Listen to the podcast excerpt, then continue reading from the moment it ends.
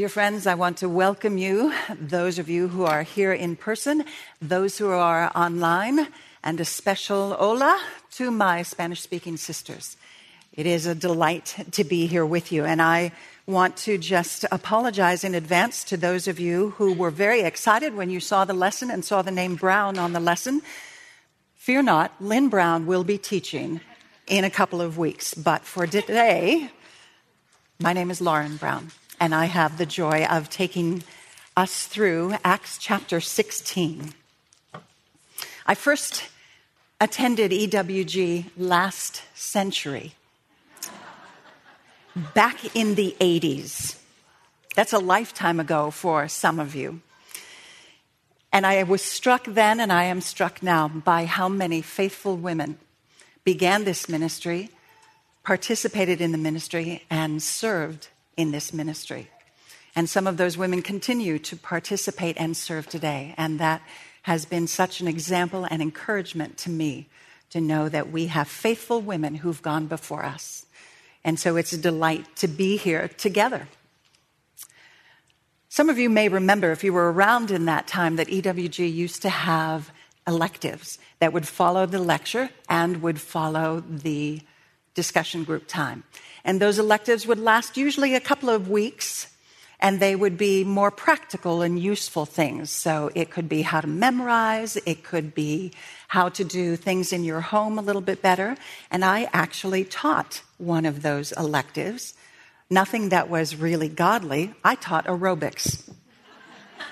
But you have to remember that aerobics in that time during the 80s was a big thing aerobics was very popular, and we had a lot of fun here because it was great exercise and great fellowship. Thankfully, I don't think there are any pictures available from that time. So I do thank the Lord for that. But I do have other photos from that era of the 80s, and I don't know if you're like me, but one of the things that was also big in that time was hair. Big hair. Really big hair. And I don't know in retrospect how I thought that I looked good with that hair. Although today, with the wind, I feel like I'm Albert Einstein anyway, so maybe things haven't changed that much. But I married my beloved Larry in that decade. And so when I think back on that time, there are wonderful memories that balance out those head scratching recollections of what I did. And that mix of wonderful and weird seems to be very much what we are in right now and how we are living. This past year, we've learned new phrases like flatten the curve and community spread, and we've learned new behaviors like wearing masks and how to become proficient on Zoom. But there have also been some very difficult times, and I know some of you have gone through loss and sadness during that time. And yet, through this past year, we've also seen that the Lord has been gracious to provide some encouragement and some joy. For my family, we had two babies born in the last year on different ends of the country. We had a high school graduation in the middle of the country. And in the summer, we had what was originally planned as a glorious wedding with 400 people and it changed and changed and changed and became a still glorious celebration, but with 11 family members. So there are things in this last year that we look at mixes of hardship, but there are also highlights. And that's what we see in this study of Acts as well. Even as the gospel goes forth, there is opposition, there is persecution. But Luke portrays that redemptive plan that God is in control of all things. Luke quotes from the Old Testament and alludes to the Old Testament that refers back to God's plan that salvation is in the name of Jesus Christ, and He is the fulfillment of all that God had promised. Acts is the story of the first 30 years of the church, and simple, steadfast Christianity is realized here as God's promised program comes to the nations. We know that God is always at work sovereignly. He orchestrates all people and all events to accomplish His will, and it results in His glory and our good. Remember when Judy taught us last fall? It's something that has really stayed with me the truth that the world is not falling apart, but it's falling into place. And I hold on to that because sometimes it feels like everything is collapsing, but it's not because God is sovereign and God is in control and we can trust Him because everything is moving towards that expected end that God's designated plan for His people will end in the restoration of His kingdom. So, as we continue our study in Acts, chapter 16 tells the story of the Apostle Paul's second missionary journey when the Holy Spirit continued the work first given by Christ to be his witnesses in Jerusalem, Judea, Samaria, and all the ends of the earth. And in Acts 16, the gospel continues its march around the world with the conversions of Lydia and the Philippian jailer, the first two recorded Gentile conversions in Europe.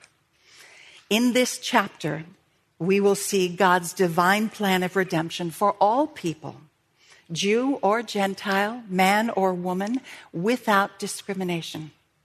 In this chapter, we see that God uses scattered believers to accomplish his plan as Paul brought the gospel to Philippi. In this chapter, we see the Holy Spirit empowering believers to preach the gospel with boldness and with confidence even in the face of opposition. This chapter shows us the character of our God. It shows us his great plan of salvation, and it encourages us as believers to draw near to God, to deepen our love for him as we anticipate his return. So, if you have not yet, please open your Bibles to Acts chapter 16. I've divided these 40 verses into three sections. The first is clarity, the second is conversion, and the third is conflict and confinement. One of the things that's interesting to me in the first 10 verses where we're looking at clarity is what is communicated and how things are communicated. Because there's a seeming reversal of what we just studied last week in Acts 15 that the Jerusalem Council said circumcision is not necessary for salvation. But then God directs Paul and Timothy and Silas in different ways. And so we see not only that God is in control, but they are told where not to go and where to go. And both of those things are an example of how we see God at work not according to the wisdom of the world, but through divine insight and divinely inspired action. So let's read the first 10 verses together. Paul also came to Derbe and to Lystra, and a disciple was there named Timothy, the son of a Jewish woman who was a believer. But his father was Greek, and he was well spoken of by the brethren who were in Lystra and Iconium. Paul wanted this man to go with him and he took him and circumcised him because of the Jews who were in these parts, for they all knew that his father was a Greek. Now, while they were passing through the cities, they were delivering the decrees which had been decided upon by the apostles and elders who were in Jerusalem. So the church and the churches were being strengthened in the faith and increasing in number daily. They passed through the Phrygian and Galatian region, having been forbidden by the Holy Spirit to speak the word in Asia. And after they came to Mysia, they were trying to go into Bithynia, and the Spirit of Jesus did not permit them. And passing by Mysia, they came to Troas. A vision appeared to Paul in the night. A man of Macedonia was standing and appealing to him and saying, Come to Macedonia and help us. And when he had seen the vision, immediately we sought to go into Macedonia, concluding that God had called us to preach the gospel to them. There are two elements that I want to note in these 10 verses. First, the addition of Timothy to the team of missionaries, and then God's sovereign direction to this team. You know, when we studied Acts 15 last week, we saw the Jerusalem Council affirm the truth that circumcision was not necessary for either salvation or sanctification. And you remember that there was a serious disagreement between Paul and Barnabas, and that resulted in the two men separating, with Barnabas taking John Mark to Cyprus and Paul and Silas traveling on through Syria and Cilicia. This is really where Paul's second missionary journey started. As Paul and Silas traveled to Derbe and to Lystra, and it's in Lystra, which is where Timothy lived. Timothy, we're familiar with him, was raised by a faithful grandmother, Lois, and of mother, Eunice. They were devout Jews who became believers in Jesus Christ, and they named Timothy one who honors God. He would have been a young man at this time in Acts 16, probably in his teens or early 20s. And we know that because later on, about 15 years later, Paul writes to Timothy in 1 Timothy chapter 4 and calls him a young man. That should be encouraging to us. Timothy's father is not mentioned in this account, so it's assumed that he was no longer living at this time. But Timothy was well regarded by believers, and Paul later called Timothy his beloved son, his true child in the faith. And that's a beautiful picture of a long lasting and faithful friendship. In verse 3, we see that Paul decided to circumcise Timothy because the Jews knew that Timothy, Timothy's father was Greek. It's an interesting juxtaposition because we just came off chapter 15 about the controversy at the Jerusalem Council and whether a new believer had to be circumcised. Peter stood against the Pharisees to argue emphatically that the gospel was for Gentiles and it was by grace alone, through faith alone, in Christ alone. Circumcision was not needed Nothing else was needed for salvation. So when we get here to chapter 16, it's important to understand that Paul's decision to circumcise Timothy was not done because it was necessary for salvation. The Jerusalem Council decided, and Paul affirmed, that salvation was by grace only, and it was accomplished by Christ's work on the cross. Paul had Timothy circumcised because it would provide this son of a Jewish father with access into the Jewish synagogues along the way. Paul's decision was made so that Timothy's status, whether he was circumcised or uncircumcised, it would not be a distraction or an obstacle when preaching to Jews.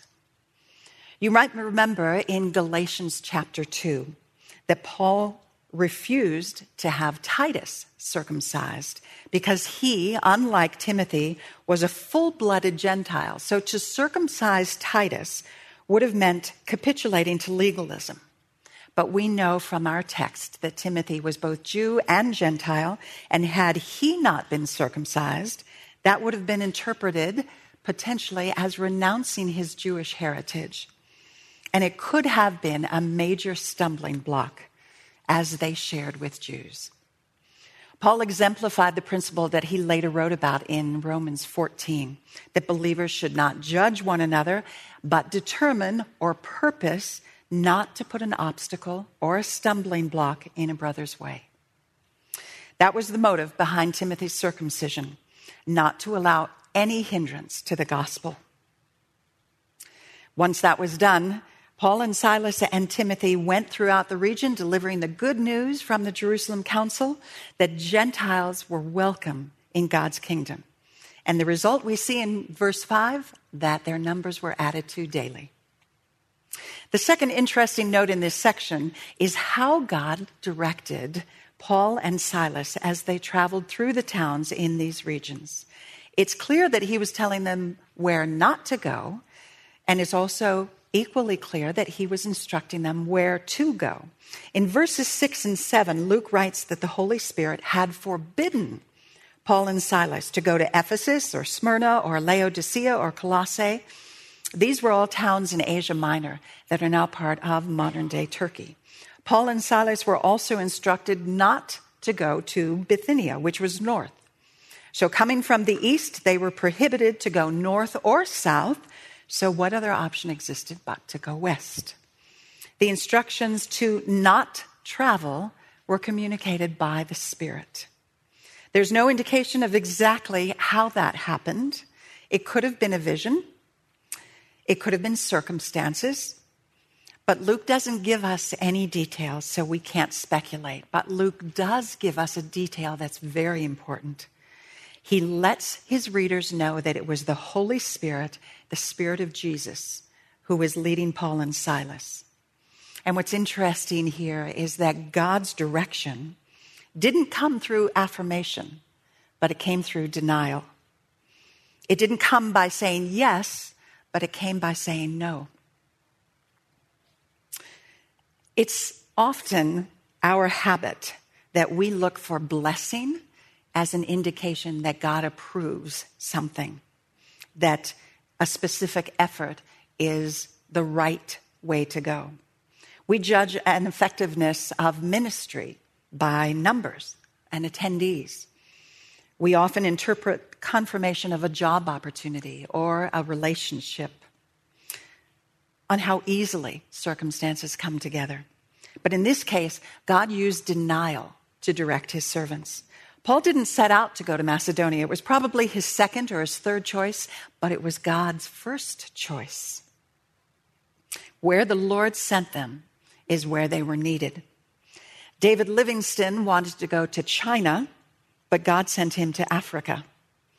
William Carey wanted to go to Polynesia, but God sent him to India. Adoniram Judson went to India, but then God redirected him to Burma. And Amy Carmichael desired to serve in Asia, but God used her to minister effectively for more than 50 years in India. Those are just some well known missionaries we know, and God redirected them. But we see that here, that God also redirected Paul and Silas and Timothy and Luke. We often think of no as something disagreeable or something difficult. But God intended that and intends it for us today for the good of his children. Paul's desire to go to new places and to share the gospel to new people was a good and honorable plan. But it wasn't God's plan. It wasn't the right time nor the right place. But even in this no, God brought about two wonderful circumstances. And it's helpful to remember that. First, we see that Paul and Silas headed to Macedonia, and they were joined by, as I've said before, Luke, our faithful Luke. There is a change which you see in verse 11 to the plural noun we, and that probably indicates that Luke now traveled with Paul and Silas and Timothy. And so, therefore, Luke became a firsthand witness of the gospel spread into Europe. And then he wrote of that because Paul and Silas were willing to follow God's direction, both his no and his yes.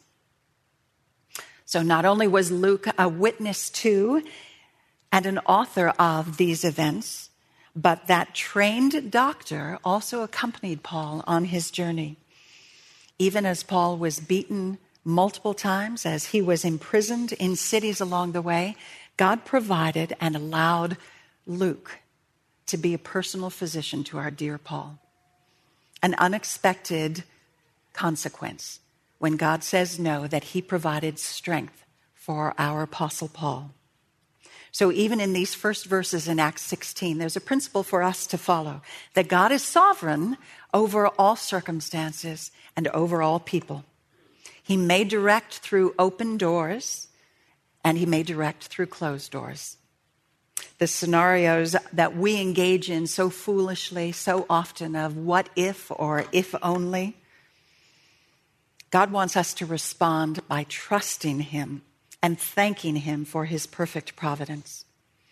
Paul provides an example from his own life in his letter to this beloved flock in Philippians chapter 4 verse 6 be anxious for nothing but in everything by prayer and supplication with thanksgiving let your requests be made known to God and the peace of God which surpasses all comprehension will guard your hearts and your minds in Christ Jesus so, as we look at the example in these first 10 verses, the question for us is how can you rest in what the Lord has ordained for you today? How can you respond not with fear, but with faith? As we move to this next section about conversions, Luke highlights God's plan of redemption through two specific people, through Lydia and then through the Philippian jailer. They were, again, the first reported European converts Let's read that text beginning in verse 11. So, setting out to sea from Troas, we ran a straight course to Samothrace, and on the day following to Neapolis, and from there to Philippi, which is a leading city of the district of Macedonia, a Roman colony. We were staying in this city for some days, and on the Sabbath day, we went outside the gate to a riverside where we were supposing that there would be a place of prayer. And we sat down and began speaking to the women who had assembled. A woman named Lydia from the city of Thyatira, a seller of purple fabrics, a worshiper of God, was listening. The Lord opened her heart to respond to the things spoken by Paul. And when she and her household had been baptized, she urged us, saying, If you have found me, judged me to be faithful to the Lord, come into my house and stay. And she prevailed upon us.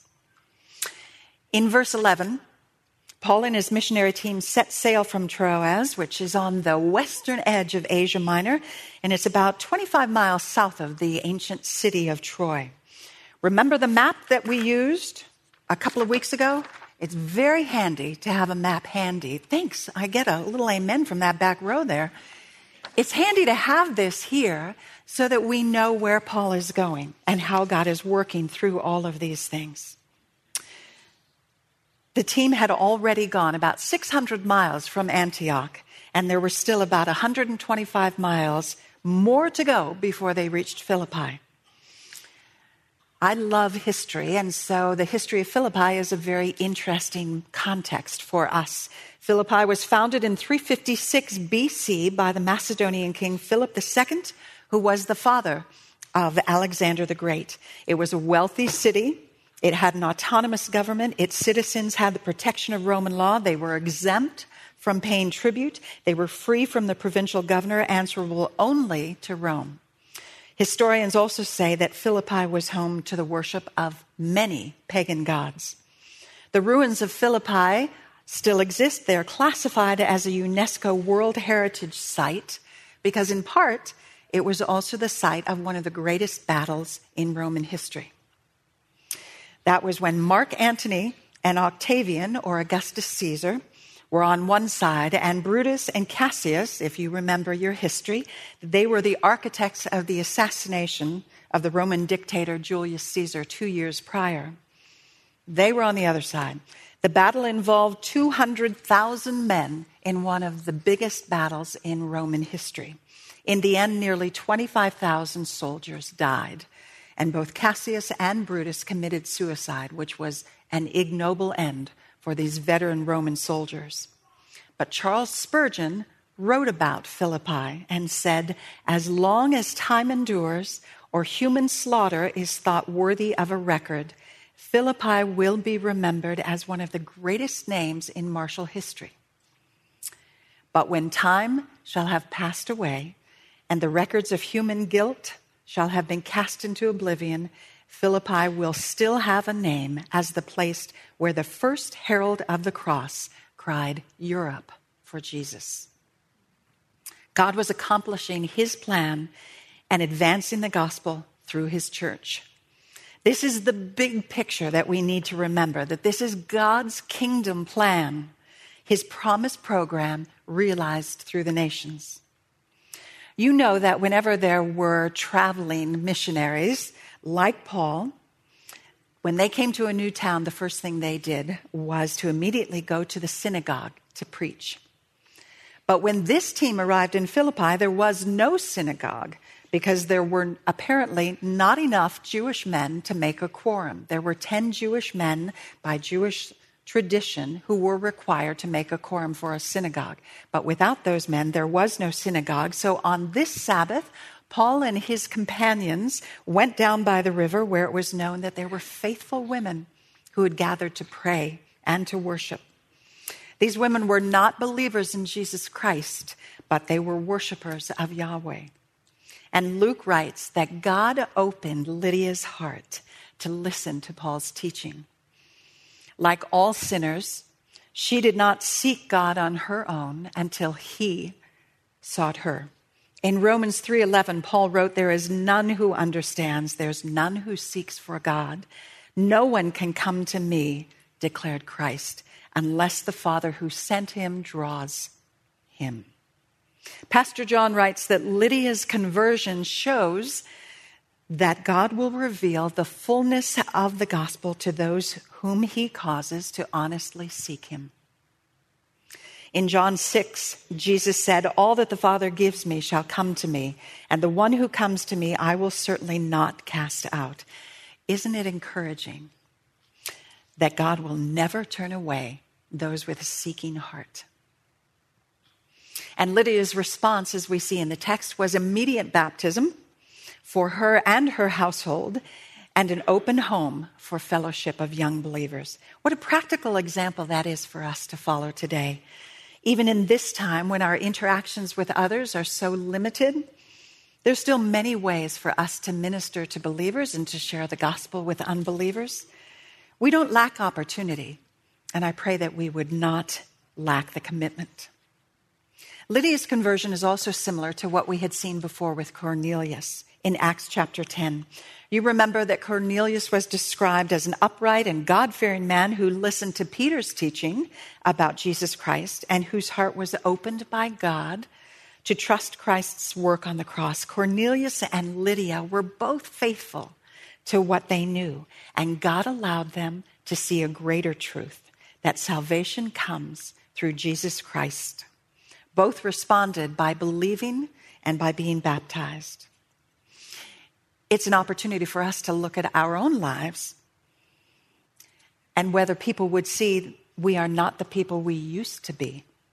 That our allegiance now and our love now is no longer the things of the world, but we stand for Christ because he is our Savior and our Lord. It's a, a good opportunity to consider whether we would be described as worshipers of God. I want to look at another narrative from Luke that helps explain what it means to worship God. In his gospel account, Luke tells the familiar story of Martha and Mary. We all know that story. But if you would, turn in your Bibles to Luke chapter 10, and we will read that account beginning in verse 38. Now, as they were traveling along, he entered a village, and a woman named Martha welcomed him into her home. She had a sister named Mary who was seated at the Lord's feet listening to his word. But Martha was distracted with all of her preparations, and she came up to him and said, Lord, do you not care that my sister has left me to do all of the serving alone? Then tell her to help me. But the Lord answered and said to her, Martha, Martha, you are worried and bothered by so many things, but only one thing is necessary. For Mary has chosen the good part, which shall not be taken from her. In such a gentle and kind way, Christ corrected Martha's thinking and he changed her behavior. Jesus said that only one thing is necessary. Mary chose to listen to Christ. She chose to learn from Christ. She chose to worship Christ. And that should be our commitment as well, our first commitment. So as we consider this, it helps to think through what is worship. And in, you know, in its simplest form, it means worth-ship or attributing worth to Jesus Christ. With that as our goal, we can then determine to set our mind and to make a deliberate choice to pursue Christ, and then every day to discipline ourselves to accomplish that goal. Pastor John writes that worship is ultimately our first priority. Nothing on anyone's agenda is more important. In fact, the hectic pace of modern life only elevates the importance of active, deliberate, purposeful, daily worship of Jesus Christ. And I've always been drawn to the example of Ezra, the scribe, when he is described as having set his heart to study the law of the Lord and to do it and teach his statutes and rules in Israel. That's an example for us. That's also what Lydia did.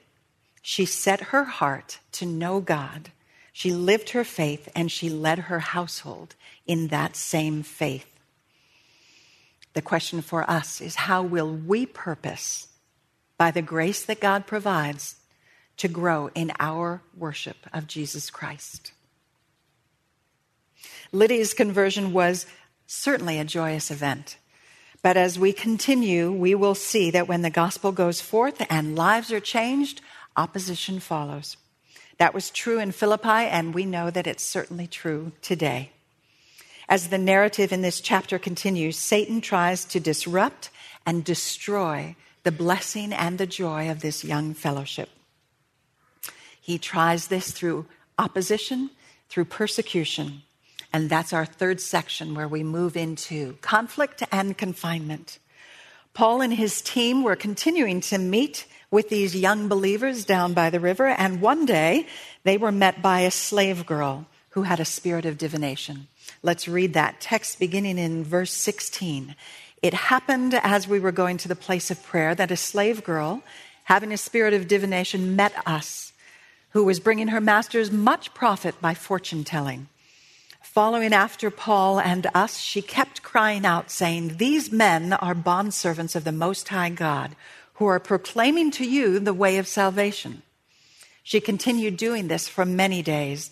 But Paul was greatly annoyed and turned and said to the Spirit, I command you, in the name of Jesus Christ, come out of her. And it happened at that very moment. But when her masters saw that their hope of profit was gone, they seized Paul and Silas. They dragged them into the marketplace before the authorities, and when they had brought them to the chief magistrates, they said, These men are throwing our city into confusion. They're being Jews, they're proclaiming customs which are not lawful for us to accept or observe, being Romans.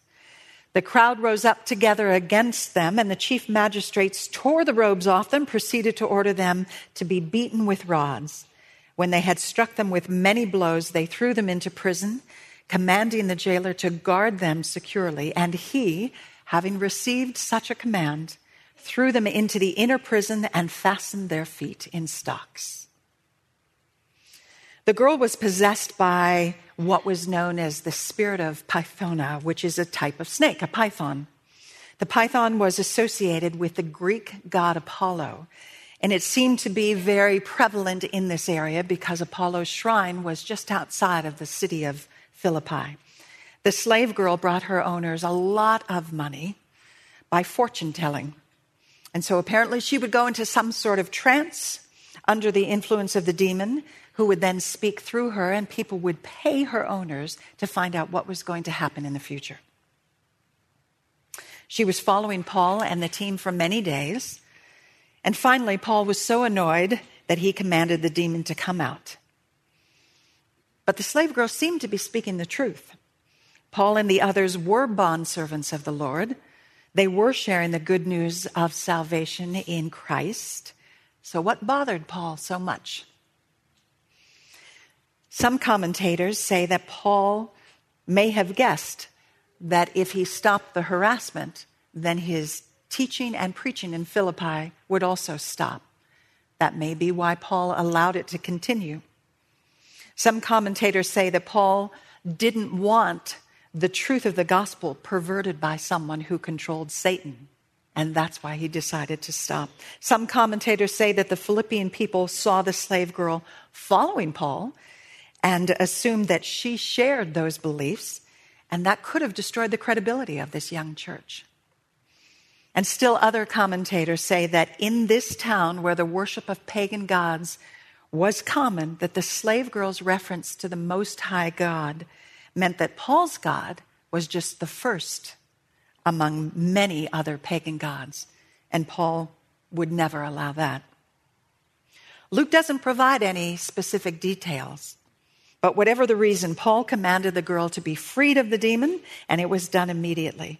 And it's interesting if you noted that there's no more conversation about the slave girl. We don't know anything more about her and how she responded. But what we do know is how her owners responded.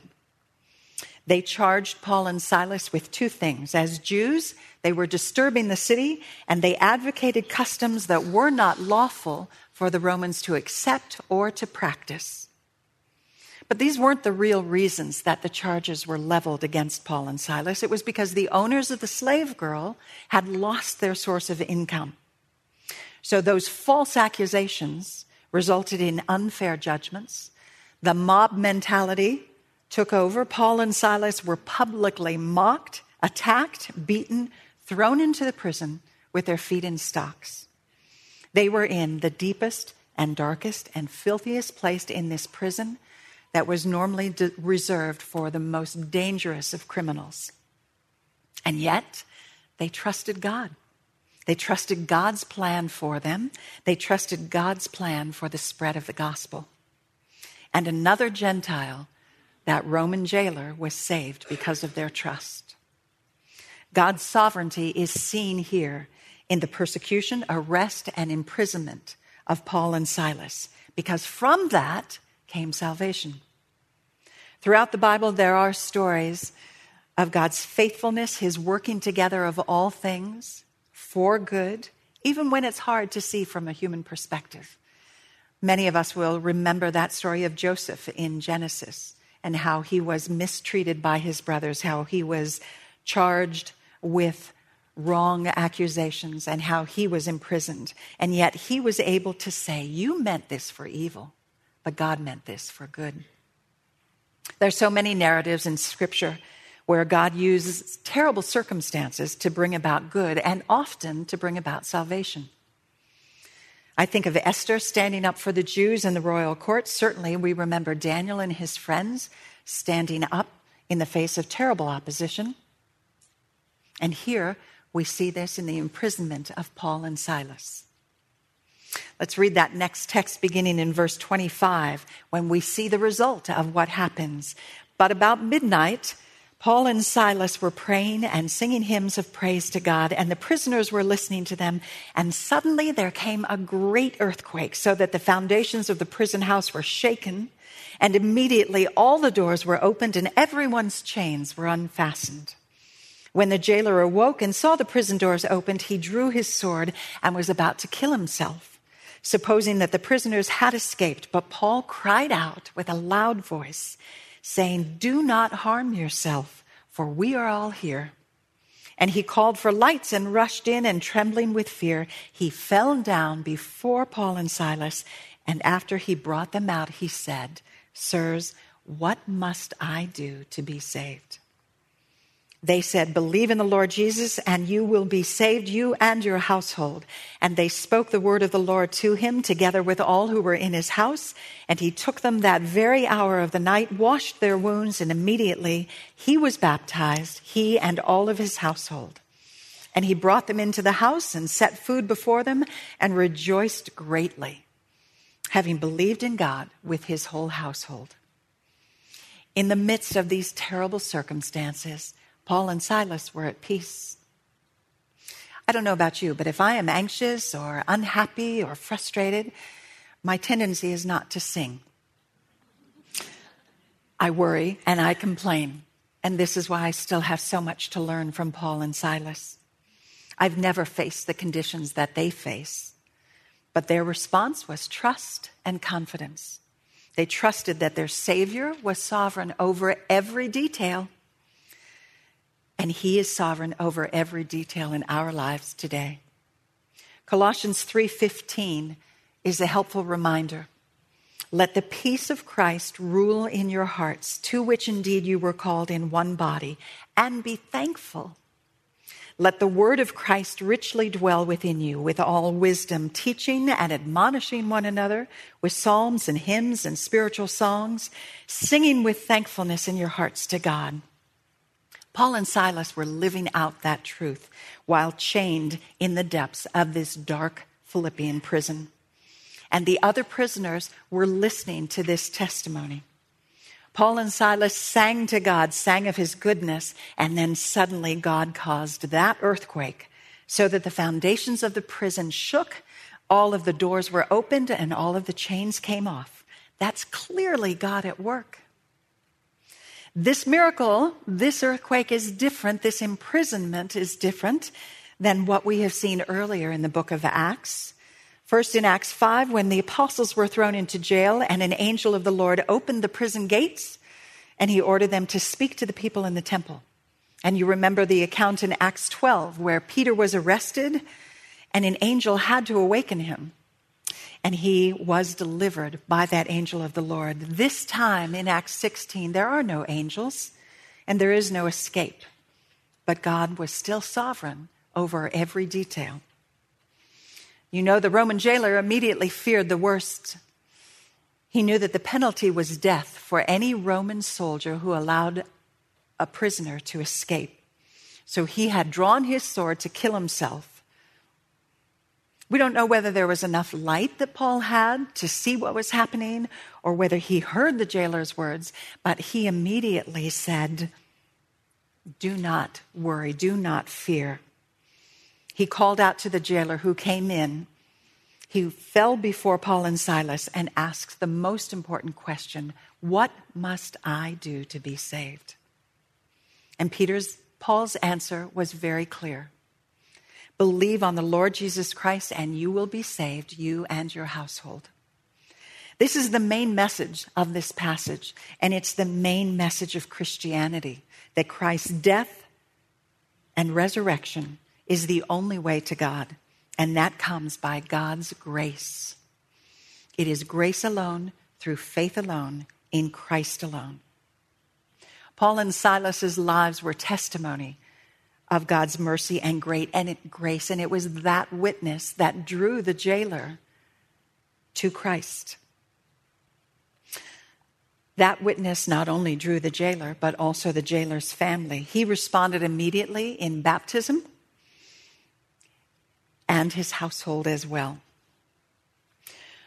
Luke wrote of the faith and obedience of the jailer and of Lydia, but he doesn't explicitly mention that repentance precedes faith. And it's important to recognize that link.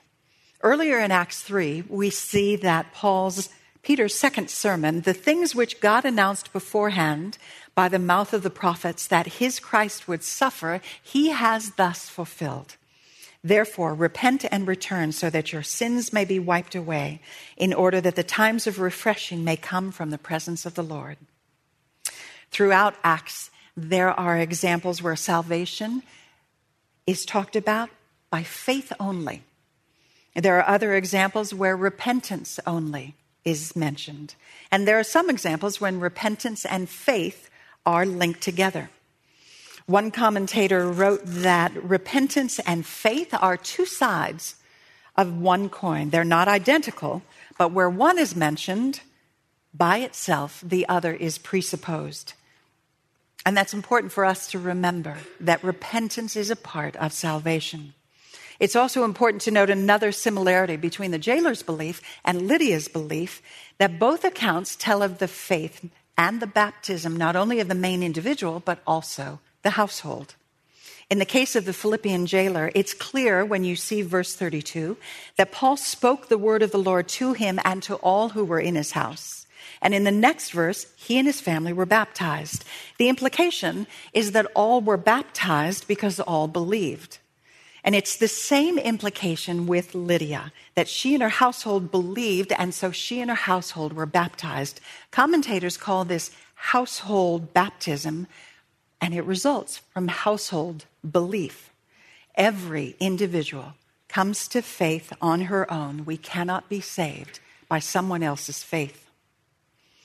So, following the belief and the baptism in both of these households, both the jailer and Lydia opened their homes to Paul and his companions. They immediately put feet to their faith. They provided practical care to others. It was Paul's teaching that drew Lydia, while it was Paul and Silas's witness that drew the jailer. We see that our good and sovereign God uses unfair, terrible circumstances as equally as he uses wonderful, benign circumstances to draw people to himself. In both of these conversions, God's sovereign plan of redemption is displayed. The gospel is available to all people regardless of who they are or what they do. The gospel was preached to a wealthy Gentile Greek woman who was receptive to spiritual things, and the gospel was also preached to a retired Roman soldier who showed no initial interest in the gospel. What a stark contrast between these two people different genders, different jobs, different lifestyles, different sensitivity to the gospel. But God saved both. These differences mean nothing to God because his gospel is available to all people who recognize Christ's provision on the cross. I want to address the issue of whether the slave girl was saved. There are different opinions among commentators, among scholars. Some say that she was saved, others say that she wasn't. I join those, and fortunately, our pastor does too, who say that the slave girl was not saved and that the story of Acts 16 is the story of two conversions and not three. And here's why. In the story of the slave girl, the only response that we see is that of her owners.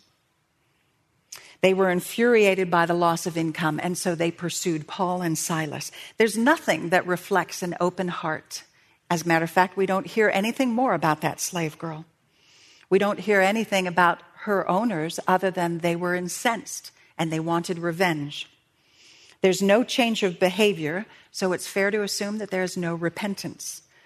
True conversion results in true change. And of the three lives that are presented in Acts 16, only two changed. As we continue to the closing verses in this chapter, that detail of what happened after the conversion of the jailer is interesting. And it's clear from the context when you look at verse 37 that Paul and Silas had returned to their cell, likely to protect the jailer's life. The prison doors had been opened. There were no chains to confine the prisoners, but they returned willingly, trusting that God was at work in and through these circumstances.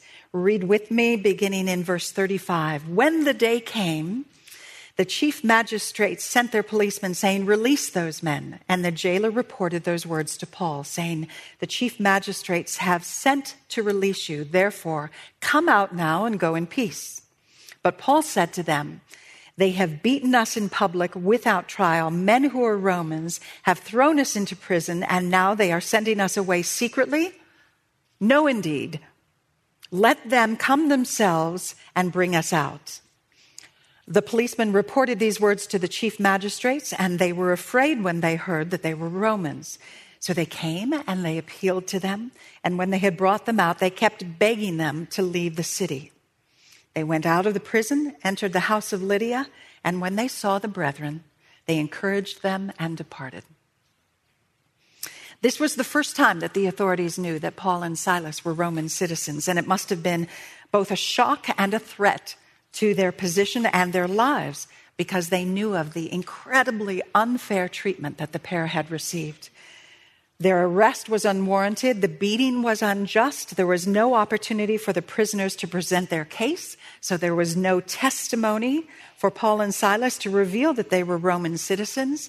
There was no due process. There was wrongful confinement. It was biased, prejudiced, discriminatory, unreasonable, excessive, and completely contrary to Roman judicial protocol.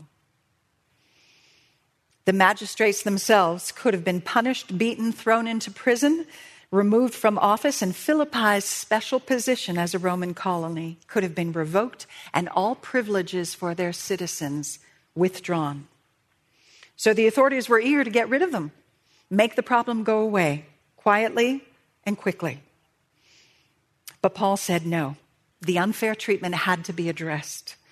It's likely that Paul was looking to protect this young church because if this had happened to the leaders of the church who were Roman citizens, it's very possible that it could have happened to the members of the church who were not Roman citizens once Paul and Silas and Timothy had gone on their way.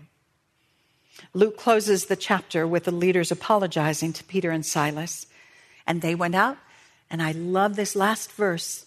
They encouraged the young believers.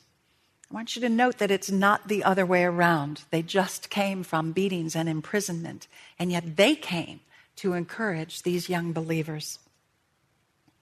I have a friend who is the mother of a missionary across the world, and she pointed out that Paul and his team, as they encouraged the other believers, it wasn't the other way around. The blessing comes back on us, those who stay on the home front. Even when we desire to seek to encourage those who are serving, the Lord blesses us by seeing their faithful example. As we close the chapter, we see that God sovereignly thwarted and overruled Satan's attempt to destroy this young church. And that's why Acts 16 stands as a highlight in this book. This is a narrative of the gospel spread and an affirmation of God's promise to the nations. Remember how we started our time together, that we, in this chapter, see God's divine plan of redemption for all people, Jew and Gentile, men and women, without discrimination. In this chapter, we see that God used scattered believers to accomplish his plan as Paul brought the gospel to Philippi in Europe. We see the Holy Spirit empowering believers to preach the gospel with boldness and with confidence, even in the face of opposition. And the message for believers today, for the church today, is the same message as it was more than 2,000 years ago to those believers. The life, the death, and the resurrection of Jesus Christ is the means by which we are reconciled to a holy God as we consider this whole narrative, there are questions that we need to think about. Do you know Jesus Christ as your Savior and your Lord?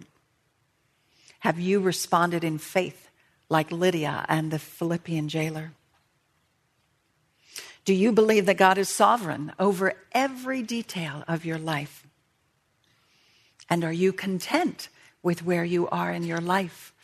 Or are you looking to go somewhere else, to be away from something else. It's helpful for us to consider that opposition will always follow the gospel. So, how are you preparing for the opposition and the persecution that is coming for those who preach Christ?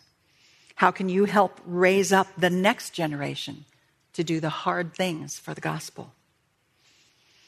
And how can you worship Jesus Christ today. Let's follow the example of those faithful women and go before the Lord in prayer.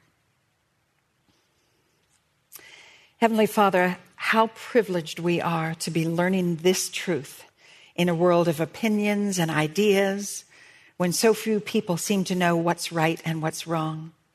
Help us to be faithful as Christians, to be faithful individually, to be faithful as a church to what you call us to do.